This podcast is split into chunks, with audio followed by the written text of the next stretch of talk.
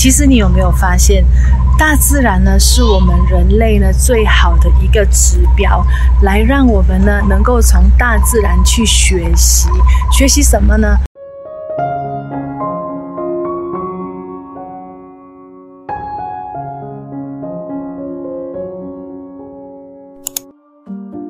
大家来看一看宇宙姐姐今天在哪里呢？我现在在台湾的日月潭，然后搭了一个露营车，跟朋友在这边露营。那我在今天已经是第二天了，感觉呢非常非常的好。那我觉得住在台湾的朋友非常幸运哦。那马来西亚绝对没有这样子的环境来让我们去，呃，能够那么舒服的去露营。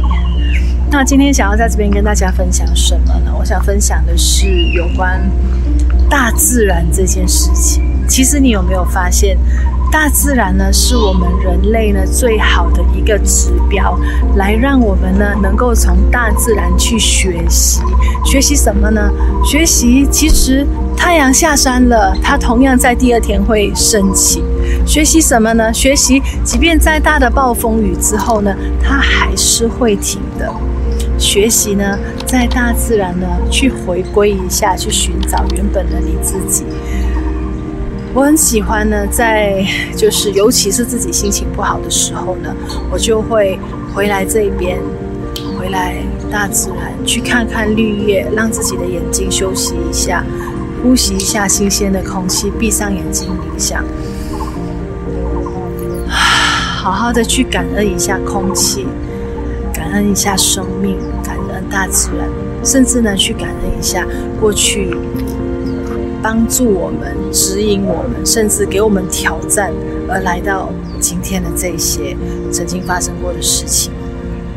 我很喜欢跟我的学员说呢，其实生活没有我们想象中那么难，我们只需要学会经常怎么样活在当下。活在现在，我现在正在露营，我就好好的享受我的露营，我不需要担心说，哎，之前还没有完成的事情，又或者是之后还可能会面对到的一些问题，因为那是不可控的。这我说了很多次，对不对？所以其实就是那么的简单。所以今天来到了这里呢，我就会坐在这边。那我刚刚早上做了一件事情，就坐在这边冥想，然后很好的去感恩，然后双脚呢踏在地上去接地气。去去深呼吸，